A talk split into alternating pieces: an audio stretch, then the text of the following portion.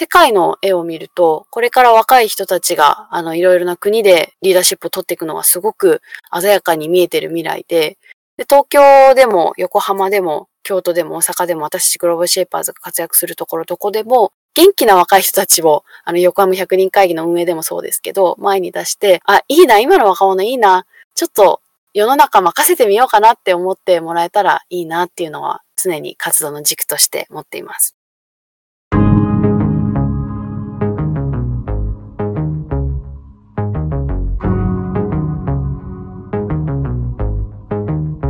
NPO 法人まちづくりエージェントサイドビーチシティのポッドキャスト番組 SB キャストです。この番組は様々なステージで地域活動、コミュニティ活動をされている皆様の活動を紹介。まちづくりエージェントサイドビーチシティとしてどのように関わっていけるかということを話し合っていくポッドキャスト番組です。進行を務めますのは私、フリーランスとしてパソコン、スマートフォンの利活用支援、プログラミング、アプリ開発、講師、書籍出版などを行いながらこの NPO の理事を務める高道恵です。どうぞよろしくお願いいたします。この番組は図面の出力、製本ならお任せください。株式会社トレースのサポートにてお送りいたします。今回のゲストは全国各地で開催され、100人を起点に人をつなげるイベント100人会議。これを横浜で開催している団体、グローバルシェイパーズ横浜ハブキュレーターの長川美里さんにお越しいただきました。長川さん、よろしくお願いいたします。はい、よろしくお願いします。はい、よろしくお願いいたします。それではまず簡単にですが、自己紹介からお願いいたします。はい、ありがとうございます。えっと、グローバルシェイパーズ横浜ハブで2019年から2020年度のキュレーター、つまりあの代表をさせていただいております長川と申します。えっと、私たちはですね、あの、世界経済フォーラムから認定されている33歳以下のグローバルな若者のコミュニティになってます。実はあの、日本では6個拠点がありまして、東京と横浜と京都、大阪、福岡、そして最近沖縄ができたんですが、私たちは横浜で24名で活動しています。で、その中の一つのプロジェクトとして横浜100人会議を富士通エフサスさんの会場提供により、あの今開催をしていて、ちょっとコロナの影響で最終回を3月に予定していたんですが、延期をしていて最終回を今年中にできればいいかなというような、そんな状況になってます。今日はどうぞよろしくお願いします。どうぞよろしくお願いします。グローバルシェイパーズ横浜では、その他のことも何かやっているっていう形なんですかね。はい、あの、そうなんです。いくつかやってますね。例えば、あの、01女子プロジェクトっていうのをやってたりするんですけど、結構こう、女子大生の方向けにやってるプログラムで、キャリアとかやりたいことに悩む年頃じゃないですか。で、あの、そういう彼女たちに、私たちから、あの、社会人のメンターをつけて、キャリアのアドバイスだったりとか、それをもとにやりたいことを形にするプロジェクトの支援をする、あの、夏のプログラムを提供していたりします。他にも01シニアとか、あの、シニアの活躍を応援するプロジェクトなんですけど、あとは、あの、小さいところだと、まあ、あの、ベンチャーカフェ、これはちょっと東京で開催をすることにもなるんですけど、ベンチャーカフェ東京さんと組んでイベントをやったりだとか、あとは、あの、要望があれば広島とかにも行って、広島の国際会議の運営とかもしますし、横浜で何かお声掛けがあれば、いろいろイベントに登壇をしたりしますが、結構、シが、こう、軸としてしているのが、こう、若者の世界進出を応援するだったり、こう、やりたいことをやるにはどうしたらいいんだろうっていうことを一緒に考えたりだとか、あとは地域の活性化のために何ができるかなっていうところを、一緒に行政の方とか、企業の方とか、町の方と考えるプロジェクトっていうのをやっています。いろいろやってらっしゃるんですね。そうですね。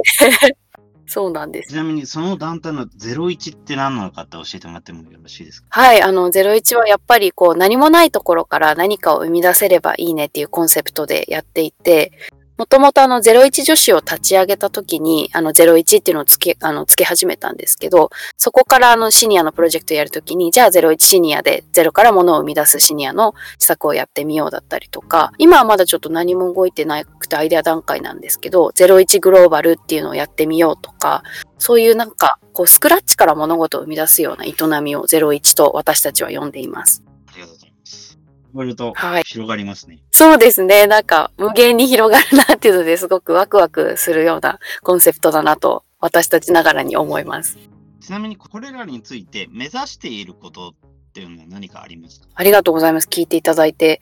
元から、あの、このグローバルシェイパーズがそもそもなぜあるのっていうところなんですけど、今実はあの世界人口の半分以上が30歳以下の若者なんですね。結構日本にいるとそれが感じづらいことはあるんですけど、それを考えた時に、こう今パワーを持ってるような、こう経験を積んだ方々だけが社会をリードしていくのではなくて、若い人たちの視点から社会を変えていこうっていうのがグローバルシェイパーズの理念なんですけど、それを世界中に拠点として街ベースで置いてるのは、やっぱり大きいことを成し遂げるには、地域から自分の身の回りから変えていかなきゃいけないっていうので、私たちは横浜と一緒に何か競争していく。それを掛け合わせた時にグローバルで大きな変化が起こるっていうような、あの、心持ちでやってます。あありがとうございます。それでは次に、今回の横浜100人会議の対象としている人についてという形でお伺いしたいんですけれども、はい、はい。参加する側の方、ゲストとして参加していらっしゃる方について教えていただけますか？はい、ありがとうございます。毎月開催していて、いつもだいたい30名から40名の方にお越しいただくんですが、やっぱりあの横浜近辺の、まあ、港未来に近いあの企業さんの方ですとか、あとは結構自営業で、こう、例えばぬいぐるみ作ってますとか、ジム経営していますとか、横浜に根を張って活動されている起業家の方、あとはちょっと横浜においては少なかったかなと思って、これは反省の一つなんですけど、まあ、学生の方もたまに来ていただいたりとかはしますね。ただ多いのはやっぱり起業家と会社員の方ですかね。ありがとうございます。実際、こちらでスピーチとして、スピーチで喋っていただく方っていうのはどのような方でしょうか？あ、もうそれがすごく 聞いていただいてありがとうございますというところですごく面白くて、私たちはあの、決めてることは一つだけで、横浜に初演があり、何かしら活動している方としか決めてないので、こうテーマとか、その人が何者であるとか、年齢とかっていうのを決めてなくてですね、とにかく横浜で何かしている方っていうところでお呼びしてます。こういう像があるとか、そういうのっていうのを、なんか2、3教えてもらいただけると、非常に具体的になっていいかなと思うんですけども、なんかありますか？そうですね。その横浜に初演がある方っていうところと、そうですよね。なんか結構いろんなイベントで100人会議のそもそものコンセプトではあるんですけど、常識としてあるのが、こういう人を呼ぼうっていうのがあると思うんですけど、100人会議はいい意味でそれがないんですよ。こう地元に根付いていて初演がある方っていうので呼んでるので、本当にその枠にはめるのが 難しいなと思って話してるんですけど、まあ、例えば今までご登壇いただいた方95名いるんですけど、こうラーメンを研究してる中学生の男の子も横浜の家系のラーメン研究しあの研究してる中学生もいれば、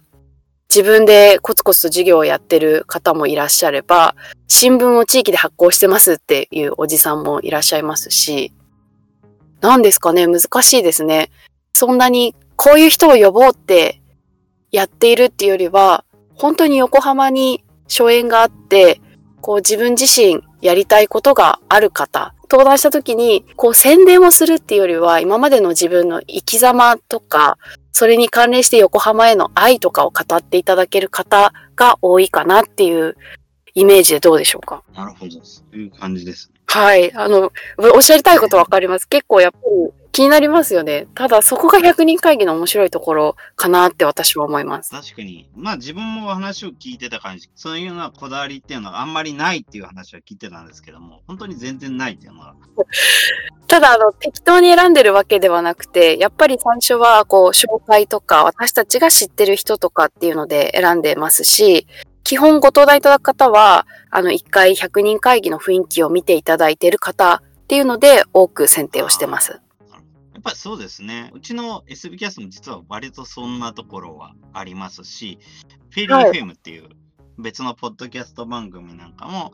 比較的今の気になった人に声をかけてるっていうような感じで、特に決まって何かっていうルールがなかったりするので、やっぱりそういうところも結構あるなっていうのは感じはしますね。やっぱりそうですよね。なんか思いがけない素敵な縁が出てきたりするのが面白いんじゃないかなって100人会議思いますね。じゃあ実際、その100人会議に参加されている方同士で、はいこういうようなつながりができましたよ。そういうの聞いたことってありますか？そうですね。ちらほら聞きますし、私自身もここにお招きいただいたのも、あの、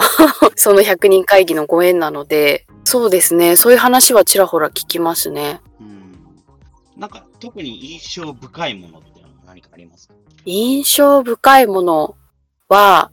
自分たちのちょっと身内の話になってしまうかもしれないんですけれども、私たちグローバルシェイパーズとして運営をしているので、あの、こう、運営として毎回司会をしたりだとか、あの、前に立つんですけども、来てくれた学生の方とか、あと社会人の方が、100人会議の理念とか、その先にある私たちのミッション、グローバルシェイパーズのミッションに共感をしてくれて、例えばあの、メンバーになってくれたとか、そういうのはありますね。で、今実際にメンバーになってくれた人たちが、こう私たちがやってるプロジェクト、あの、100、100人会議以外のプロジェクトをスケールさせるように活動してくれたりとか、そこはすごくご縁だなって思います。ああ、なるほど。そうですね。うんありがとうございます。はい。はやっぱり他のイベントでお会いすることとかも結構多いですね。横浜の全然脈絡のないイベントで100人会議参加しましたっていうので、でああの、その、そこで出会った人とのつながりで今日のイベントも来ましたとか、そういうのは結構ありましたね。そうですね。自分、どちらかというと、あの、内陸の方で活動してることが方が多いので、あんまり 横浜100人会議の人で会ったことがなくて、なんか実際にどういうようなシーンでやってるのかなとかすごく気になってたので、やっぱ実際に会ったよっていうはい。例があるのは聞けたっていうのはすごいいいなと思いますし。はいあありがとうございます。まだまだちょっと内陸の方にリーチできてないっていう学びを今今。実際今どこまで進んでいるのかわからないんですけれども、戸塚の方では別に100人会議を開こうというような動きがあって、まあ、実際1回目やったのかなあわからないんですけども、はい、はい、はい。えーそういうようなこともやっているみたいですね。やっぱり横浜って広いので、おっしゃる通りですね。で、実は神奈川県が一番100人会議を地域ベースでやってる県なんです。なるほど、やっぱりそうですか。あはい、じわじわ来てるとー思います川崎と。かもやってらっしゃいましたもんね。そうです。小田原もやってますし、一番多いですね。今、神奈川県が47都道府県の中で。確かに、本当に横浜だけでも、西区と戸塚とか、はい瀬谷区とか、港北とか、全然雰囲気違うんですよね。やっぱり自分もこういうところでいろんなコミュニティの方、地域の方とお話をする機会っていうのはありますけれども、ぱりそうやって話をしると全然雰囲気が違うので、ああ、それは面白いですね。色があって素晴らしい。コワーキングスペースなんかも、例えば横浜はいって、みなとみらいとか関内の方には結構いっぱいありますけれども、はい。内陸の方っていうと、コワーキングスペースって全然なくって、どちらかというとコミュニティカフェは多いんですよね。はい、で、はい。逆に海の方にはコミュニティカフェってほとんどないんですよね。コワーキングはいっぱいありますけども。すごいな雰囲気が違う。ね横浜なんかだと路線によって雰囲気が変わってくるっていうような話を聞いたことはありますけれども。例えば、はい、はい。JR 根岸線エリアとか、あとは京急線エリアとか、あとはそれ以外のはい横浜線エリアとか、相鉄線エリアとか、そういうような感じでいろいろと分かれていくっていうような感じは聞いてことはありますね。えー、深いですね。面白い。それ以外のところに話をしていくっていうのも面白いのかなっていうような気はしますね。うんうん。はい。ちょうどなんか今もオンラインで何かやろうっていうようなこともちょこちょこと起こり始めているみたいなので、はい、ああ、やっぱりそうなんですね。うん、うん。なんか、この感じもそうですけども、まあ多分入外出制限とか話が出てきたのが3月中旬以降でしたよね。そうですで、ね。その後、3 4月からは、あの特に元から IT コミュニティってもともとオンライン配信ってやってたので、じゃあオンラインだけでもやれるんじゃないの、っていう風なことで始めたのが4月ですね。で、そうです。今、4月の終盤から5月になるにあたって、そろそろ地域のコミュニティもオンライン配信でやれるかなとか、オンラインのズームで読書会とか、そういうこと、朗読会とか、あとはなんかこの間聞いた演奏会もやってらっしゃったコミュニティがあるらしくて。ああ、それは、それはチャレンジングです。演奏会でも遅延起こんないぐらいできるんだってびっくりしましたけども、なんかそういうのとかもやってるみたいですね。で、なんかもう6月に向けて、そろそろ区民センターについても動くところを動こうっていうような話をしてますし。うーん、いろいろあるんですね。ねサイドビーチシティとしても、今までって SBC オープンマイクっていうのとか、あとはこの SB キャストとか通常営業でやってるんですけれども、それ以外もそろそろオンライン化していきましょうっていうことで活動し始めていて、へ面白い。うち SB キャンプって言って、プログラミング系のハンズオンとか、実際に触ってみる教室とかやってるんですけれども、はい、ひょっとしたらこれってオンラインの方がいいかな、相性いいかなって思ってるところもあって、プログラミングとかなると当然パソコン使うことでなりますんで、はい。はい、特に自分たちはなんですけれども、一番性能のいいパソコンあるのはどこかっていうと自宅なんですね。で、じゃあ、持ち帰ってそのまま使える環境がどこにあるのかっていうと、それもまた自宅なんですよね。はい、はい。なので、じゃあ結局自宅の環境でやれば一番ハンズオンって面白いんじゃないかなっていうふうに最近ちょっと思ってます。うんはい、ああ、いいですね。暑いですね。で、実際あの自分なんかも今までドットトラボの勉強会の中では一応発表を何度かしたことがあるんですけれども、オンラインでは、はい、昨日この間が初めてですね。オンラインでは初めてやりましたけれども、オンラインでやると、相手の反響とかってメッセージが読めるんですね。いつもだとパソコンって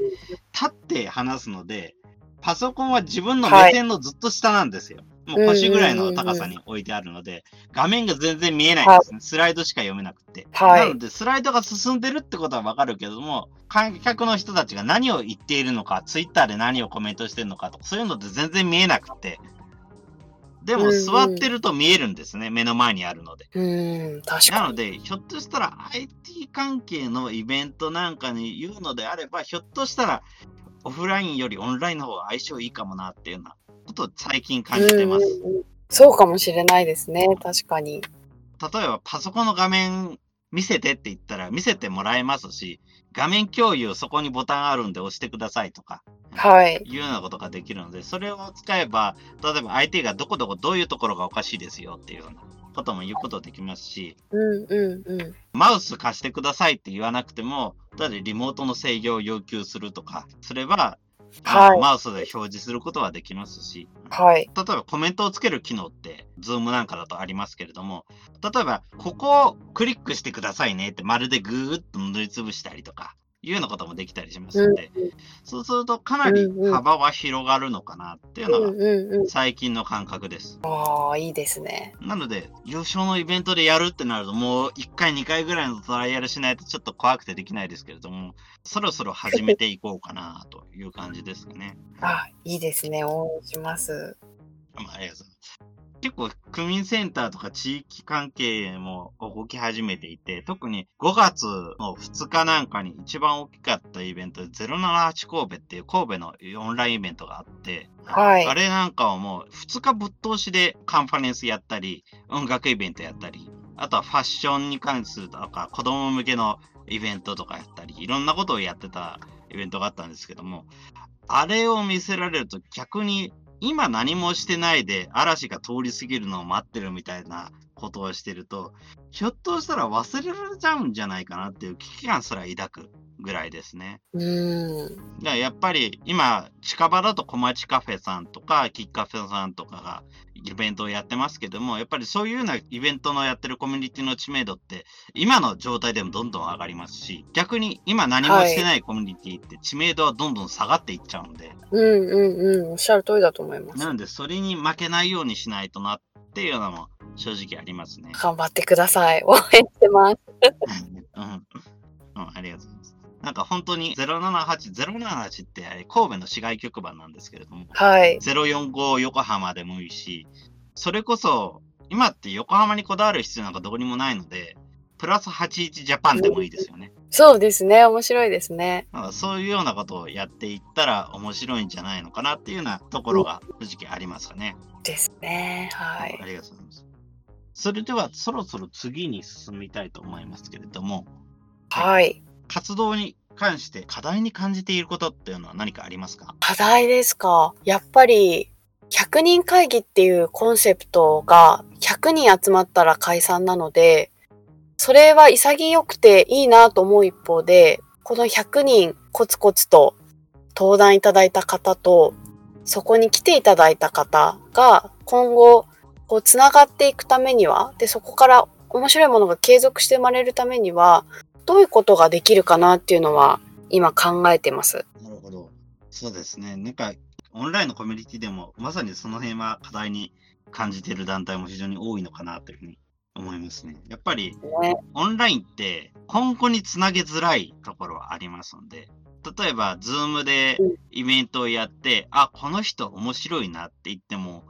その人が開示しない限り、ツイッターにつながることもできないし、フェイスブックにつながることもできないんですよね。うんうん、うで、ん。その後話すこともなかなかできないですし、そうですまね。あ、うちみたいなところだったら、じゃあ次 SB キャストで喋りますとか、そういう技が使えるんでいいんですけども、多分、ほとんどの人そんな技持ってないので、そうですね。そうですね。おっしゃる通りなのでだと思い、ます。そういうようなつながり、今後のつ事後のつながりっていうのを作るっていうのは非常に課題なんだなっていうような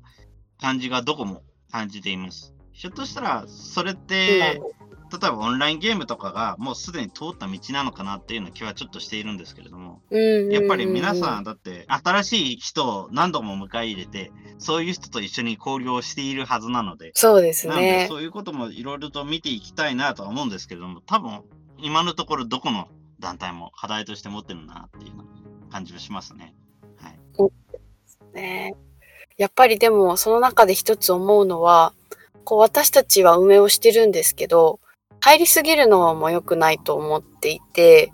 やっぱ悩んでるポイントとしては、こう、あまり私たちがうるさくならずに、こう自由にコミュニティが続いて派生していくためにはどうしたらいいのかなっていうのは、結構考えるポイントかなって、メンバーと話したりします。すね。ちなみに、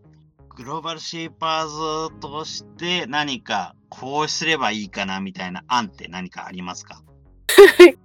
まさに今いろいろ話してるところですけど、バーチャルで結構まあ町内会的なのを作ってみようとか、あとはまあ100人会議は終わりますけど、まあちょっと違う枠組みで新しい人も入れつつ何か違う取り組みをプロジェクトとしてやろうかっていう話とか、もしくはまあプラットフォームだけ作って、そこからなんでしょうね、興味を持ってくれた人たちが交流できるような何かを作るとか、まあいろいろ考えているけれども、まだ決まってないっていう段階です。例えば他の団体、フェイリーさんなんかだとサポーター制度っていうのがある。サポーターの方向けの Slack コミュニティっていうのを作ってるっていう話は聞いてますね。そうなんですね。ただやっぱり Slack って無料版だと結構制限があって、1万投稿以上が読めないはい。とかもありますし、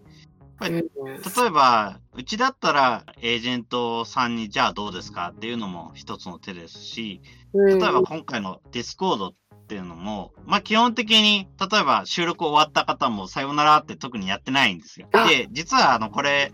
メンバーの権限っていうのも、あの、SB キャストのゲストっていうのは権限を外してるんですけども、過去のゲストっていう権限を同時につけてるので、SBC のメンバーさんのルームを見たりとか、はい。そういうような他の人が聞ける音声収録の部屋とか、そういうのに入れるようになってますし。そういうようなところからどんどんつながりを作れればいいのかなっていうふうにちょっと思ってます。ああ、確かにそうですね。現状、登壇者の方の交流の Facebook ページだけあってですね。うんそれをまあどう活用していくか、もしくは活用せず新しいものを作るのかとか。まあでもあともう一つ悩んでることは、最終回をコロナの影響で3月からずっと延期してるので、まあ、何の判断を持って、大規模なイベントになるので、何の判断を持ってやるかっていうところは結構悩んでますね。正直、だから、さっきの07神戸なんかも、9月に延期を、はいはい。延期して、5月にやれるとこだけやりましょう。まあ9月も同じようにオンラインやるので、2つに分かれますっていう感じなんですけども、実際は。ああ、二つに分けられないのが100人会議なんですそうなんですよね。ね。そこが、9月ぐらいになっても、じゃあ大丈夫かっていうと、もうちょっと大丈夫とは言いづらいところってありますし、ありますね。これが、あの、20回が最終回、20回をずっと延期してるんですけど、17回とか18回だったら、じゃあ、それまで19、あ19とかはオンラインでやろうかって決断下せるんですけど、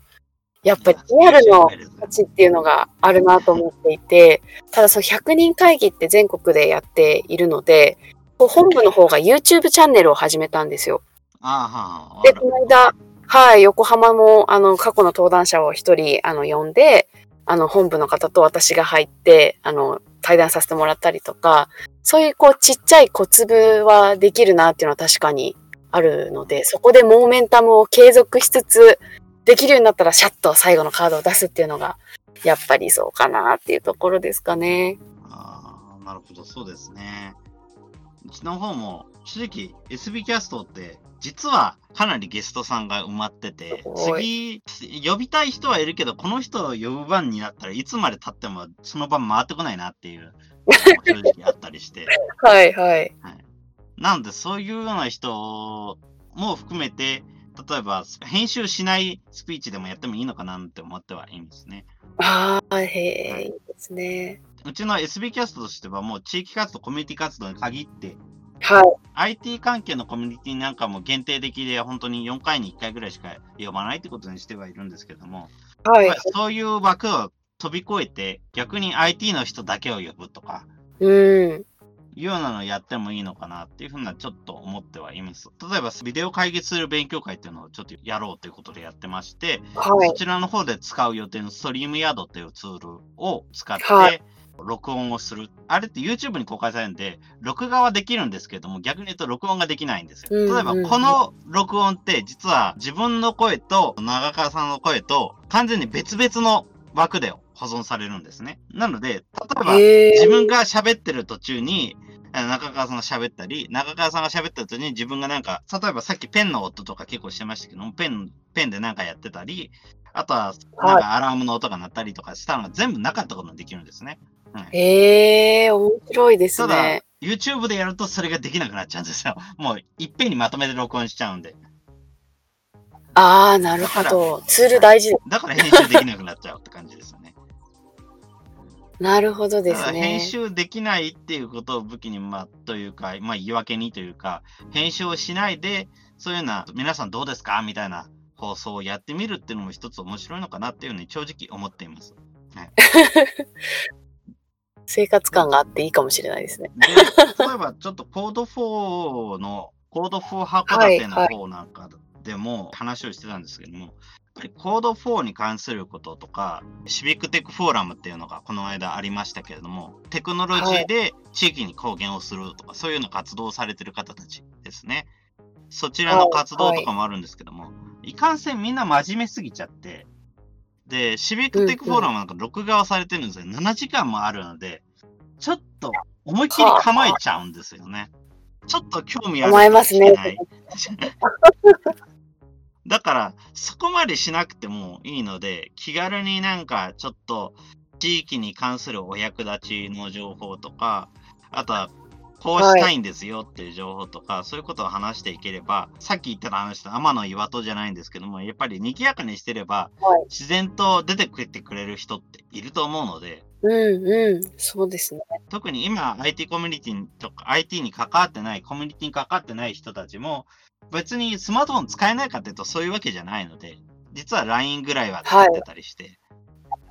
だからそういうような人が興味を持ってくれるきっかけになればいいのかなっていうような正直思ってまいります。うんうん。共感します。やっぱりある意味、今回ってチャンスでもあるので、やっぱり IT そうですね。IT がこれ以上のステップに知名度に上がるためのいい後期ではあるのかなと思ってはいますので、はい。で、逆にこの機会を逃してしまうと多分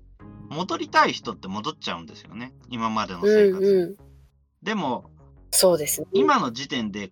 それなりに心地よさを感じている人かいれば、それは今頑張って、その状況を残していく必要があるな。いやーもうおっしゃる通りだと思います。例えば教育なんかでも最近だと、今、引きこもりの学生さんとか、不登校の学生さんとかが逆に表舞台に出られるようになってるので、うんうんうん。だからそういうような人たちは、やっぱりこの状況を何とかして残していかないといけないのかなっていうふうにちょっと思ってはいます。うんうん。いや、すごく共感します。私たちも、も、あの、プラットフォームがグローバルシェイパーズグローバルなコミュニティなので、こう今までちょっと構えてた例えばじゃあ、お隣の韓国とか中国と一緒にプロジェクトをやろう、ウェビナーを、ウェブでの何かをやろうっていう時に、声をかける心理的障壁ってすごい下がったなって思うんですよ。もうそれが当たり前だし、今お互い移動できないから、じゃあやってみようっていうところが早いなっていうのは、こう、やっぱり感じますね。そうですね。さすがにアメリカとかアフアフリカとかになっちゃうと時差もあるので、なかなか時間合わせるの大変ですけれども、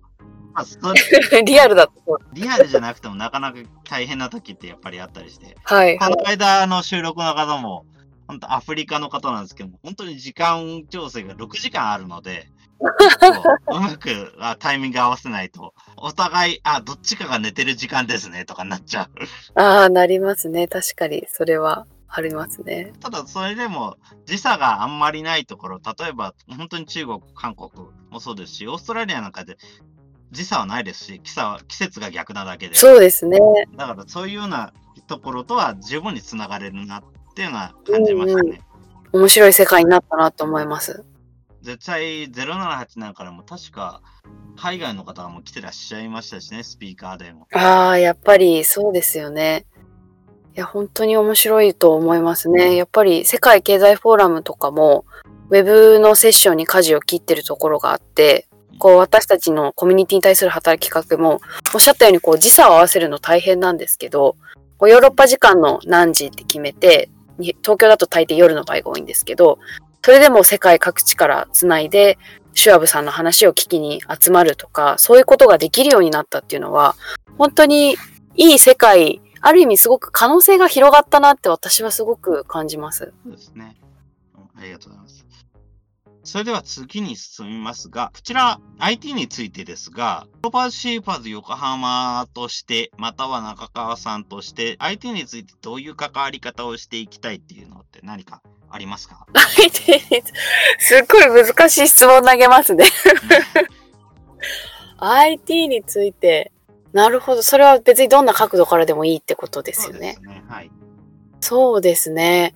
やっぱり今話したようなことかなと思うんですよね。人とのつながりっていうところで、どこをリアルの大切さとして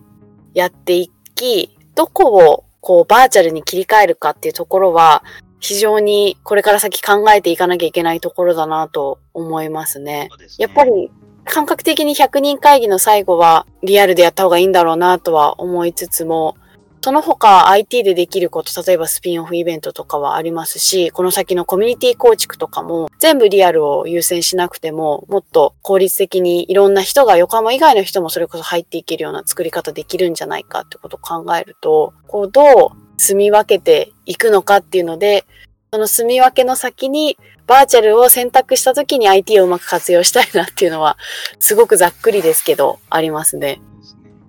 なんていうか、本当に最終回のための盛り上げを今できるといいですよね。そうなんですよ。おっしゃる通りそうで、もうモーメンタムを作るべきだと思っていて、ずっと横浜100人会議の特徴っていうのが、結構私たちより先に始まった100人会議でも、お休みをしてる月とかがあったりして、私たちより後に終わったりするんですけど、私たちはずっとこの毎月来るワクワク感とか高揚感をすごく大事にしてたので、いきなりこうファイナル伸びます。リアルいつできるかわかりませんってなった時に、それをどうみんなの心の中に留めておくかっていうのはすごく大事で、おそらくそこを埋める何かっていうのをバーチャルでやっていく。で、それが100人会議の例えば YouTube チャンネルだったりとか、グローバルシェイパーズやってる他のイベントのご案内をしたりだとか、そういうことになるんだろうなとは思いますね。あとは IT のつながりで言えばデータをちゃんと残していくことの重要さは結構しみじみ感じていて、こう、私たちがプロジェクトをして、横浜のこう人がつながればいいなって思いもあるんですけど、それをどうグローバルの社会に貢献していくかっていうのを考えたときに、世界経済フォーラムがやってる測り方っていうのが、インパクトを与えた人の数でプロジェクトの指標とかを測ってるんですよ。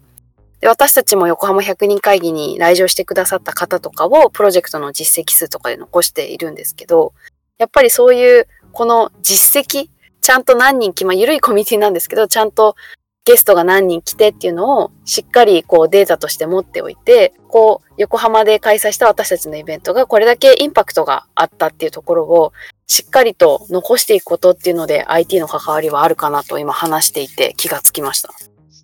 アーカイブってなんかすごく重要で、最近はオンラインでのイベント配信とかってすごく楽にはなったので、はいはい。この間なんかだと、前からいろいろと放送はやってたんですけども、PTX さんが Peapod っていうポッドキャスト番組を今年の頭か去年の末かあたりから始めてたと思うんですけども。えー、あれが、まあ、3月ぐらいからですかね、公開収録っていうことで、YouTube に放送を流しながら、いろんなコメントも拾い上げつつ、ピーボットの公開収録の放送をやってるんですけども、まあ、PTX さんのなんていうかもう、視界力がすごい上手くって、特に今ってオンラインのイベントってやりやすくなった分、本当に司会の腕前が全て見せられるっていう感じですね。ああ、そうなんですね。まあでも上手い人上手いですからね、わかりますよね。その人のイベントに出ちゃうと、あれ？ちょっとこの人違うなとか、比べちゃうのはありますよね。話の振り方とか、話題の拾い上げ方とか。わかる。オンラインのイベントなんかだと、例えば、ピボットはストリームヤードっていうツールを使ってやってるので、はい、あれは YouTube ライブにそのまま音声が流れるんですけれども、はい、YouTube ライブのコメントもリアルタイムに読めるんですね。で、面白いものは取り上げて表示することもできるんですね。ああ、いいですね。面白いですね。そその取り上げ方もすごい上手いんですよ。やっぱり。ああ、大事ですね。そういうスキル。なので、それをうまく真似していかないと、やっぱり、え、オンラインってダメじゃないとか言われちゃったらすごい困るので。そうですね。日々精進ね。特に今ってオンラインになかなか来てくれない方もいらっしゃるんで、やっぱりそういうような人を連れてくるときに初めて来たイベントがほぼ全てになっちゃうんで、初めてのイベントで失敗しちゃうっていうのはよろしくないですから。そうですね。そこをなんとか頑張らないといけないなっていう感じですよね。そうですね。ありがとうございます。それでは次ですけれども、これ聞いてる人に何をしてほしいとかっていうのはありますか、はい、そうですね。単純に横浜を好きになってほしいっていうのは 単純にありますね。で、その先にこう面白い人に出会ってみたいっていうのがあるのであれば、ぜひ私たちが横浜100人会議を再開した時に来てほしいなって思います。やっぱり結構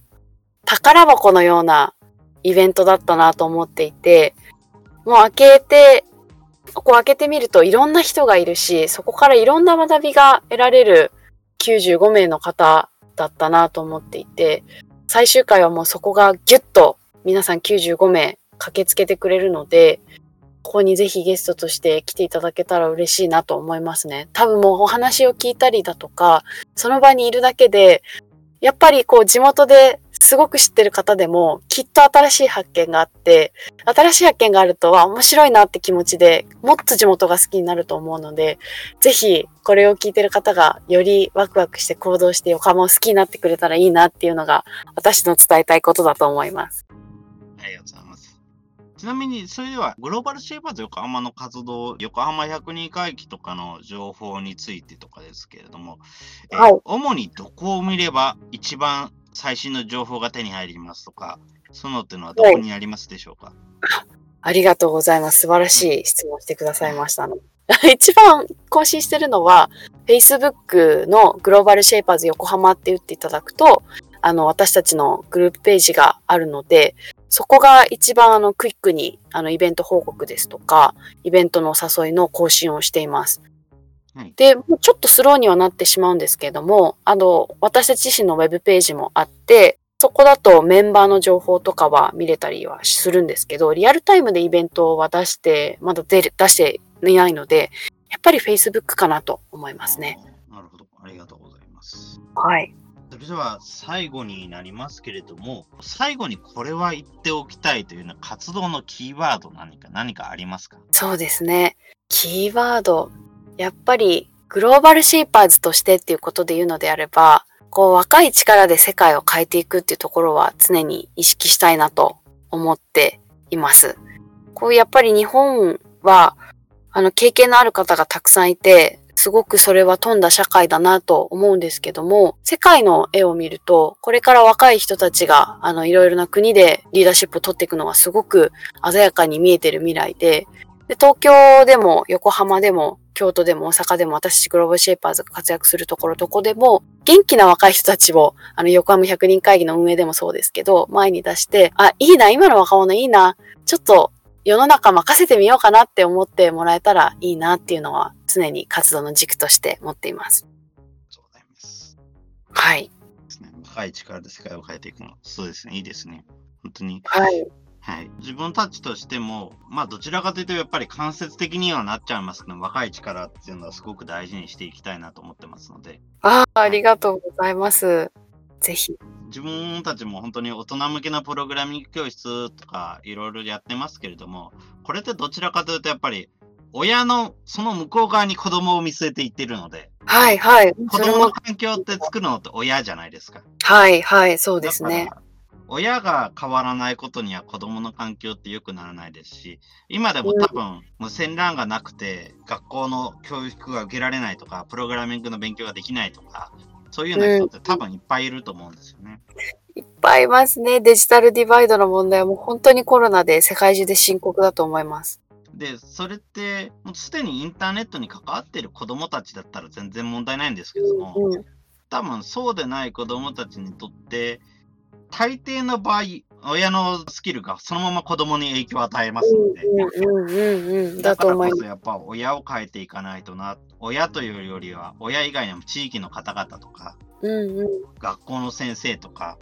あとは今後だと、はい、多分図書館とかそういうような施設のもそうですよね。地区センターとかの人たちもやっぱり変わっていかないといけないのかなっていうふうに思いますので、やっぱりそういうような人を変えていけば、結果的に子供の環境も良くなるし、子供を向け向けて何かをするってなると、やっぱりすごいいいんですけれども、やっぱりその子供だけでとどまってしまう可能性ってすごい高いので、うんうんうん。まあ、親兄弟にはちょっとした波及するかもしれないですけども、やっぱ親に直接話せば、ひょっとしたら、その親の交友関係とかにつながって、そのまま隣の旦那さんが勤めてる会社につながってとか、いろいろな話でどんどん広がっていく可能性があると思うので。はいはい。だからこそ、親にっていうような形でやってますんで、いろいろと若い力でもすごいね、期待はしてますし、頑張ってほしいなっていうふうに思います。ありがとうございます。いや、すごくワクワクしてて、やっぱりこう、違うアプローチでいく団体が何個かないと、世の中って、こう、綺麗な絵にならないと思うので、私は今すごく両アプローチで可能性を感じました。ありがとうございます。ありがとうございます。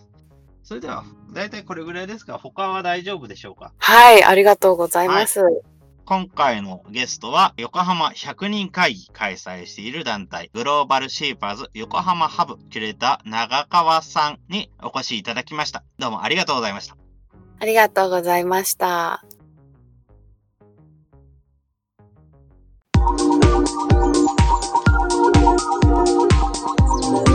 今回は横浜をはじめ東京や京都、大阪など日本全国に拠点を持つ33歳以下のグローバルな若者のコミュニティ、グローバルシェイパーズ横浜ハブキュレーターの長川美里さんに団体の活動や目指していること、この状況下での取り組みについてのお話を伺いました。グローバルシェイパーズ横浜ハブは、横浜は港未来にある富士通エフサス港未来イノベーションフューチャーセンターにて、毎月横浜100人会議というイベントを開催している団体。その他にも、01女子や01シニア、ベンチャーカフェなど、様々な取り組みに関わっています。日本全国で開催されている〇〇100人会議。これは、それぞれの地方に所縁があり、何かしらの活動を行う人をゲストとして招き、それぞれの活動を紹介するというイベント。100人のゲストスピーカーが集まったら解散というコンセプトのもと、日本全国各地で開催されています。現在までに95人のゲストスピーカーが登壇。今までには、ラーメンを研究する中学生や、地域の新聞を作成しているおじさんなど、年齢を問わず、様々な人をゲストスピーカーに招いています。毎回、横浜の起業家や会社員などの方々が参加している横浜百人会議。参加した人たちが後日別の場所で繋がったり、別のイベントで出会ったりということも多いということ。